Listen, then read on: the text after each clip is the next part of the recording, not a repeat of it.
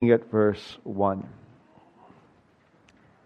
Now, on the first day of the week, Mary Magdalene came to the tomb early, while it was still dark, and saw that the stone had been taken away from the tomb. So she ran and went to Simon Peter and the other disciple, the one whom Jesus loved, and said to them, They've taken the Lord out of the tomb, and we do not know where they have laid him. So Peter went out with the other disciple, and they were going towards the tomb. Both of them were running together, but the other disciple outran Peter and reached the tomb first. And stooping to look in, he saw the linen cloths lying there, but he did not go in. Then Simon Peter came, following him, and went into the tomb. He saw the linen cloths lying there, and the face cloth which had been on Jesus' head not lying with the linen cloths, but folded up in a place by itself. Then the other disciple, who had reached the tomb first, also went in, and he saw and believed. For as yet they did not understand the scripture that he must rise from the dead. Then the disciples went back to their homes. Well, let us ask for God's blessing upon his word.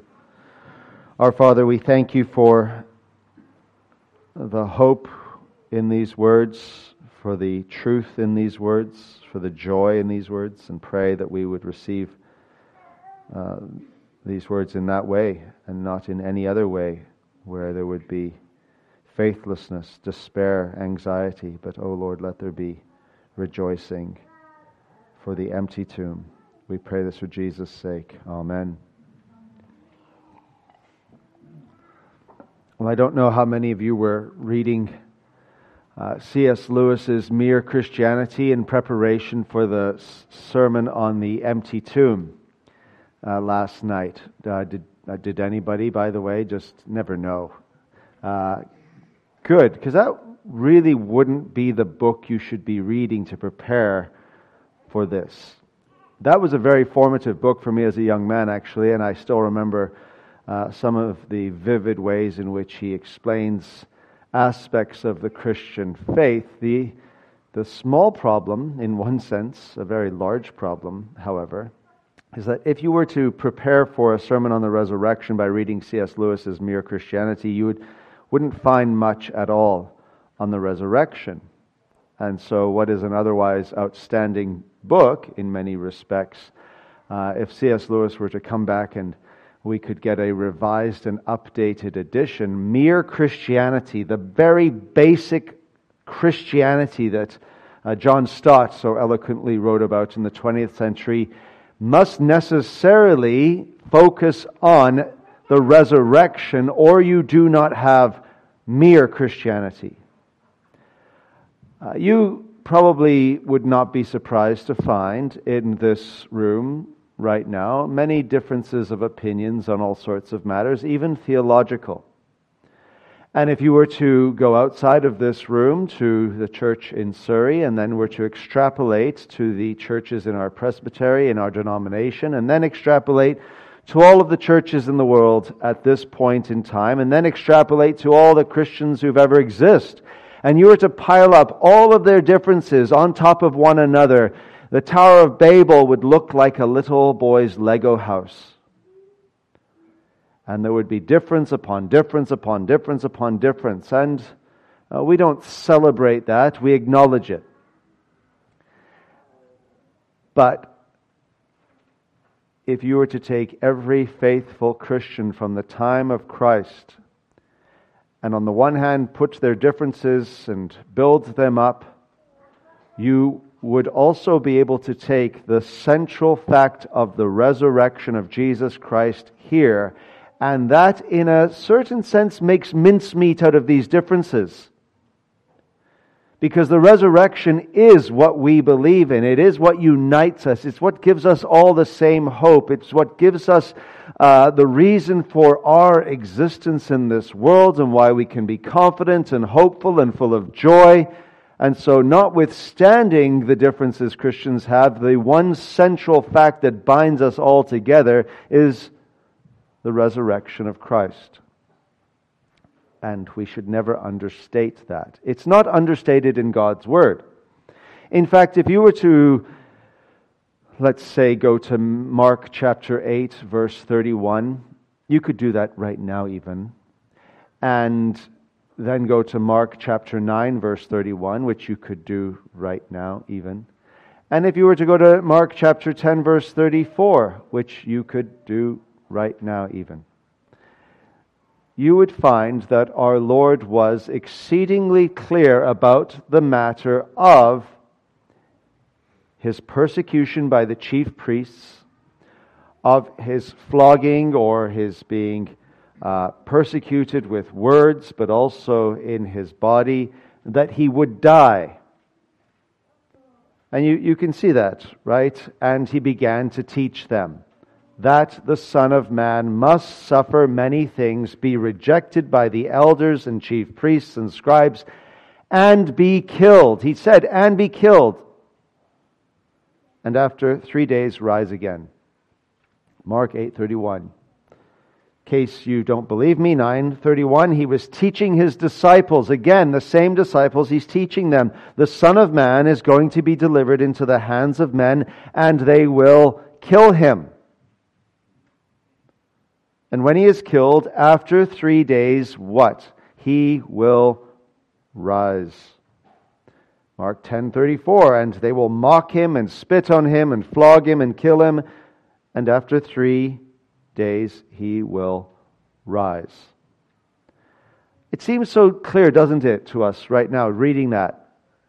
It seems so clear, you know, you, you wonder how is it, how is it that when it was the first day of the week, Sunday morning early, the disciples aren't sort of all around the tomb and they've invited other disciples and the ladies are there and they've, they've got their Bibles open, so to speak, the scroll, maybe Psalm 16, or they've been uh, reading other places that talk about the resurrection and vindication of the Lord and they're thinking, you know, any minute now I think he's coming out. Uh, and people say, well, what, what's this all about? Well, you see, he had taught us many things and actually everything he said before he died would happen, did happen. Peter could even say, yeah, you know, he even said I would deny him three times before the rooster crows, and that happened. So I have no reason to doubt the one who rose Lazarus, the one who fed the 5,000, the one who walked on water, the one who did this, that, and the other. I have no doubt that if he said he would be handed over by the chief priest, which he was, that he would be flogged, which he was, that he would be killed, which he was, is the same person I can trust who said, On the third day he will rise again from the dead. So we're all here. But they weren't. And Jesus had said many other things in John chapter 2, verses 19 to 21. He talks about the temple and destroy this temple and in three days I will rise it up. And they realize after that he was talking about his body. And the interesting thing about Christ saying that is that when he goes around forgiving people for their sins, the reason he can do that is because he is the temple. And so, uh, first century Israelites, if they wanted their sins forgiven, didn't just say, Oh, I want my sins forgiven. They would go to the temple. There would be a sacrificial system. Sins would be forgiven. When Jesus says your sins are forgiven, he's saying, I'm the temple. You come to me your sins are forgiven. And if you destroy this temple, I will raise it up again.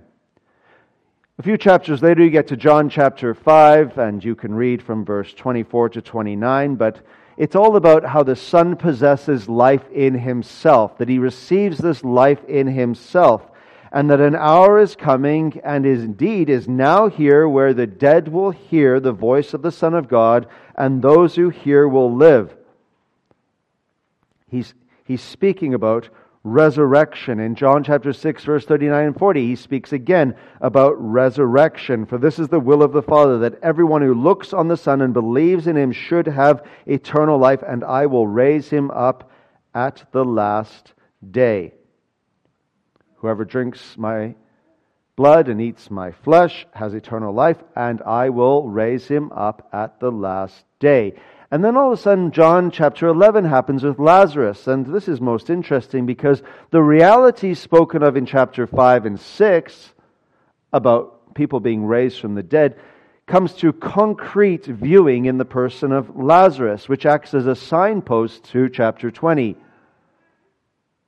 And we read there, amidst all of the chaos that's taking place, Jesus saying, with absolute regal authority, I am the resurrection. Not I will usher in a resurrection. I am the resurrection and the life. And because of that fact, Lazarus can walk out of the tomb at the mere command of Christ himself. A bit more hints are offered in John chapter 16. For example, he'll say, uh, You will see me for a little while, then you will not see me, but then you will see me again. And he was talking about his death and resurrection, and they start to understand this well after the fact. But the point that I'm trying to make is that this wasn't something that Christ hid. In fact, this was something that Christ constantly preached on, and there are signposts that leads to chapter 20 as being the intended destination of everything that Christ had said and preached during his ministry. And you know how important this was to the apostles? It was so important that really nothing else in their preaching after this fact is said unless it's connected to the resurrection. Do you know why liberal churches die? Where the pastor doesn't really believe in the resurrection. I went to university, plenty of theologians, alleged theologians, and they said, well, we don't really believe in the resurrection, but we do like the story of it. It gives us, it's, you know, it's a story of hope, and it's the story of, of this, but we don't really believe in a bodily resurrection. And so you have these churches where they start to die, and it's because they're liberal churches and they don't really believe in the resurrection, so the resurrection isn't preached. And, you know, people are either really stupid, really smart, or some combination of the two. We, I would like to say, are some combination of the two. And it doesn't take people long to figure out that when resurrection isn't preached from the pulpit, what's the point in being there? You are wasting your time. If I don't believe in the resurrection of the dead, I'm the first one through those doors.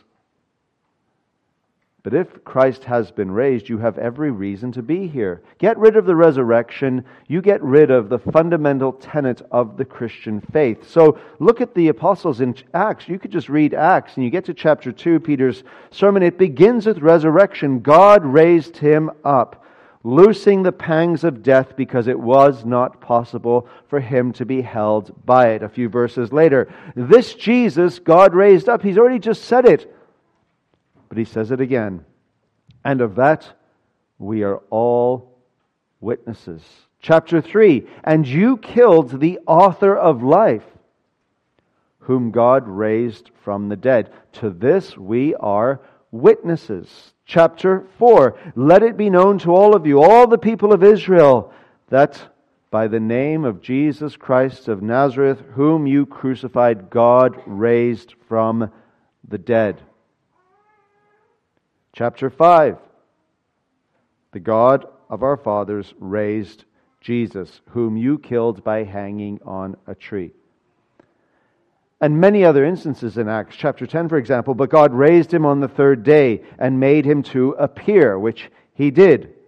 Verse 34 of chapter 13. And as for the fact that he raised him from the dead, no more to see corruption or to return to corruption, he has spoken this way, I will give you the sure blessings of David. Chapter 13, verse 37 But he whom God raised up did not see corruption, quoting Psalm 16 that we read earlier. The point is that Peter's preaching,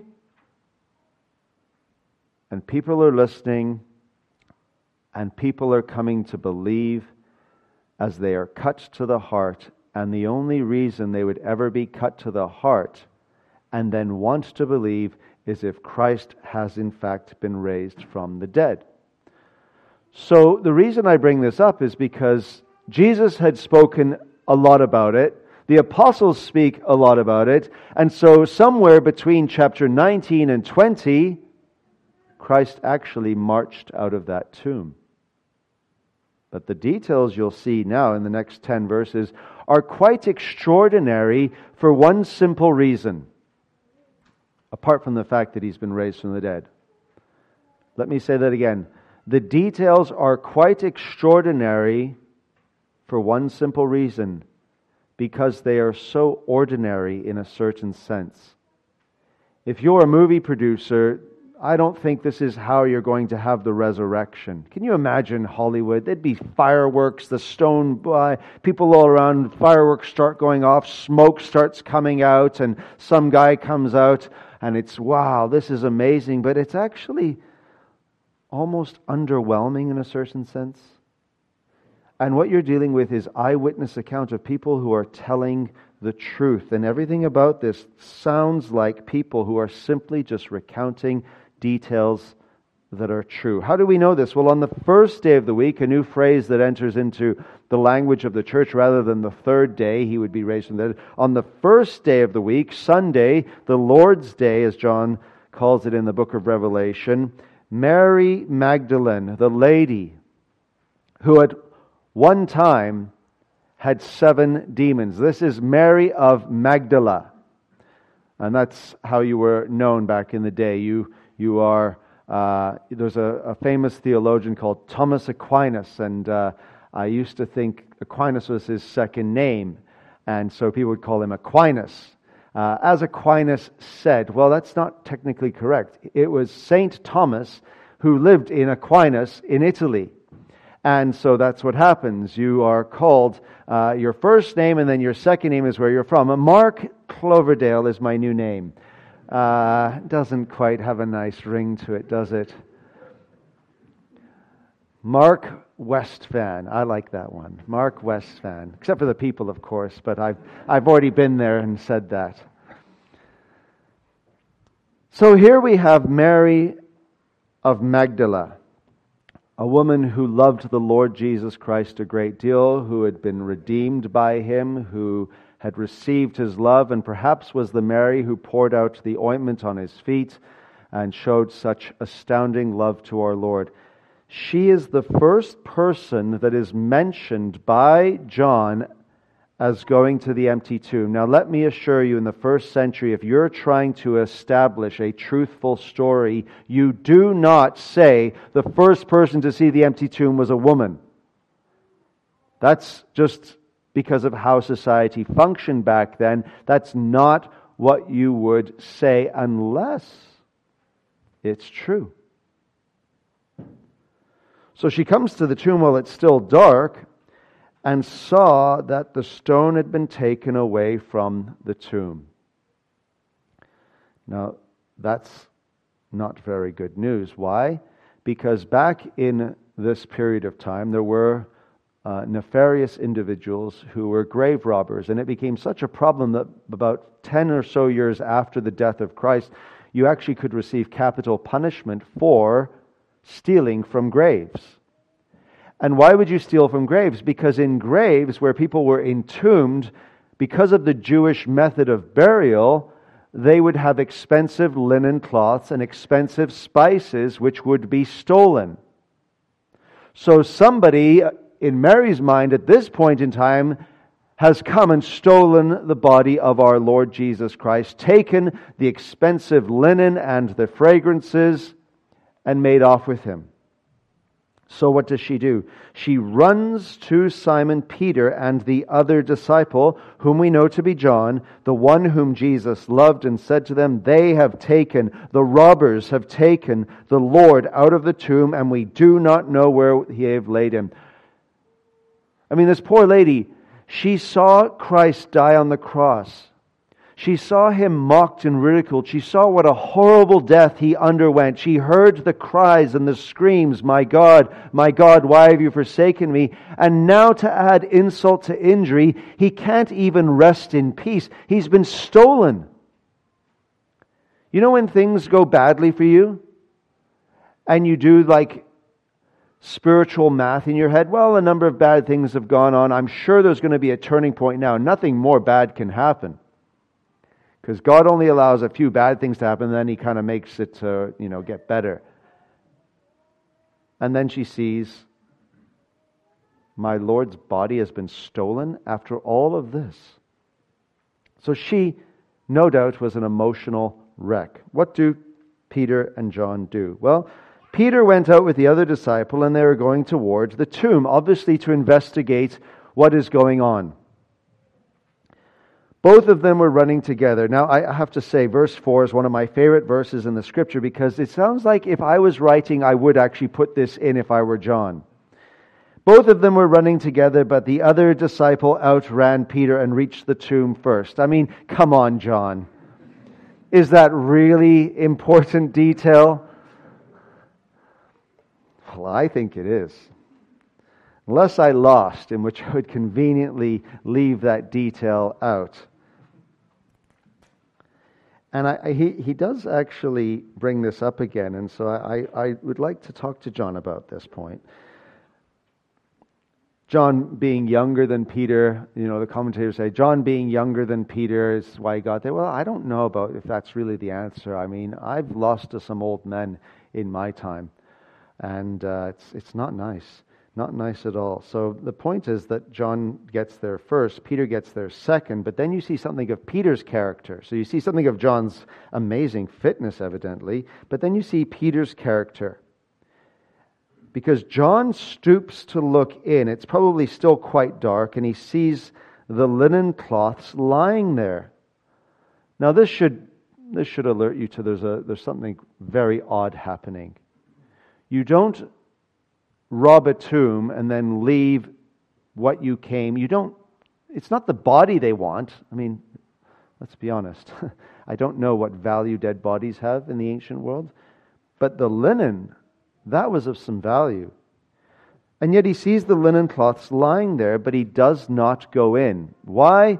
Maybe he's just perplexed. Maybe he's got uh, things racing through his head. Maybe he thinks there may be robbers still in there. I don't know but he doesn't go in. But Peter, of course, he gets there following him and went into the tomb. He saw the linen cloths lying there. Peter sees the linen cloths lying there. John makes that point already because every matter will be established by two or three witnesses. Now you have two witnesses to establish the matter. And the linen cloths lying there seem to be an absolutely fundamental detail to the empty tomb narrative and they also see the face cloth. Now, when a Jewish person was buried, the Egyptians, you know, they, they have an embalmment process, very elaborate. Others would simply just burn the people. Jewish people would wrap the person in linen cloths with spices, but they would leave the head uncovered and a cloth would be placed over the head. So this all makes sense. And this cloth, which had been on Jesus' head, was not with the linen cloths, not just tossed aside, but was folded up in a place by itself. Why would anyone fold up the linen cloths and place it somewhere if your whole point is to go in and, and steal the spices or the linen? So nothing really makes sense right now. Then the other disciple, Ahem, who had reached the tomb first. Come on, some of you competitive people have got to appreciate John at this point. Remember, like, you know, when someone rubs in a game they've won and they make another mention of it? Uh, that's exactly what he must be doing here. He could just say the disciple whom Jesus loved. But no, the disciple who had reached the tomb first also went in, and he saw and believed. With the little bit of evidence we've been given so far, without actually Christ presenting himself physically to John, John has pieced this all together. And he has believed, and he is indeed the first person in history recorded to believe that Jesus has been raised from the dead. And not everybody comes to that belief in the same way or at the same time. If you read the rest of the chapter, that's obvious. We know that because not only these verses, but other verses speak about how people came to finally believe. John is actually, it seems, the first person to believe without actually seeing Jesus. Everything is based upon the fact that Christ is bodily present. They see, they believe. To Mary, she goes Rabboni when he says Mary. To Thomas and to the disciples, where he says, Peace be with you. Everything is based upon him physically being there. They see him, they believe. But John believes based upon the empty tomb and the linen there. And it's most remarkable. But the other disciples and others, including the women, did not understand the scripture that he must rise from the dead. And because of their current state of really disbelief and confusion, they went back to their homes. And that is a, uh, a way in which they want to be protected. They're actually very fearful right now. They don't want to be accused of, of anything, and they don't know what's happened to this body. And only John seems to be the one who believes that Christ has, in fact, been raised. Now, uh, what can we say about these matters? Well, I do want to make one point. And you see, this empty tomb, the anxiety that goes on amongst the disciples at this point, you wonder what it was like. Uh, and you wonder how they were thinking and acting uh, my mother, whenever she comes over, she's here right now, not here, but she was here this morning in church, and uh, and she said it was a good sermon, by the way. Um, whereas my dad, he is not as complimentary, uh, but uh, when she said it was a good sermon, I think she got a shout out. That's why she liked it. And every time she comes over and my shoulders are like this and I do this, she's like, Mark, and comes behind me and she's like, Why are you doing that? Are you stressed out? Why are you stressed out? Is it because of this? Is it because of this? I was like, How do I tell her nicely when you get asked a thousand questions? It can tend to stress you out. Um, but you know, when you get stressed out, we do things we're not even conscious about. Others see it and it, it could be things we do with our hands, our shoulders, and all of that. And we have to learn to relax. And the resurrection is God's great relaxation to all of those who believe in Jesus Christ. Jesus has been raised from the dead. That is what is to relax you in this world. It is to take away your anxiety. It is to take away your fear. It's to take away the hopelessness that we sometimes feel. The resurrection is to give you the hope, the joy, the confidence that you need knowing that Christ has been raised from the dead. You see, nobody denied that there would be a future resurrection. They all believed there'd be a future resurrection. The Pharisees believed in a future resurrection. What was so astounding about this is that Jesus has taken something entirely meant for the future and brought it into the now, the accomplished fact of his resurrection. And that accomplished fact is meant to be then a great aid to your Christian living. That you're not sitting here saying, well, our Savior died on a cross, but we have hope that one day He's going to come back. Your Christian faith is based upon the fact that he died on the cross, but on the third day he was raised from the dead, that there was an empty tomb, and that that empty tomb significance means that you actually, as a Christian, have nothing to actually fear anymore. Why does he say to his disciples when he walks into the room, finally, peace be with you? He's trying to take away their fear. And if you think about Mary Magdalene, for example, think about what she saw at the cross.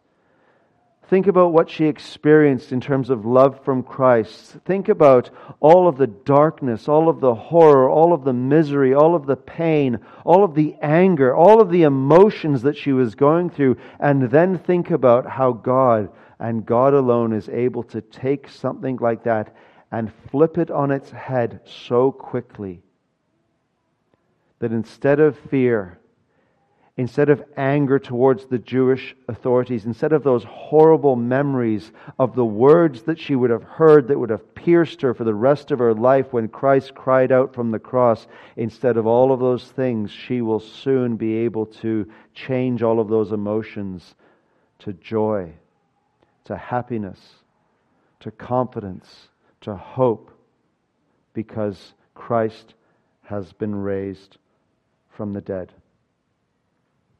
Mere Christianity. Mere Christianity not only begins with the resurrection, it ends with the resurrection. And your Christianity is no Christianity at all unless you also believe with John. He believed without seeing, and that is meant to be an encouragement to each and every one of you that you too can believe without seeing, and that you can truly believe by faith. And when you believe that he's been raised from the dead, you have to ask yourself this one question How is my life different because that tomb is empty? How is my life different because that tomb is empty? And would my life be any different if he remained in that tomb? And those are questions you have to ask yourself. Because if Christ has in fact been raised from the dead, then your sins are forgiven, and there is eternal life, and it is freely offered to anyone who would put their faith in him. Let's pray. Oh Lord, we thank you for our Savior. He will one day descend upon the clouds in glory, in majesty, in honor, in power, in victory. Long ago, he was crucified in weakness, and he was raised again. And we pray that before that time comes when he returns, we will all be found to have already been raised ourselves because our faith does raise us to the heavenly places and so that we will have nothing to fear, but only the expectant hope and joy of a Savior who has conquered death, in whose name we pray. Amen.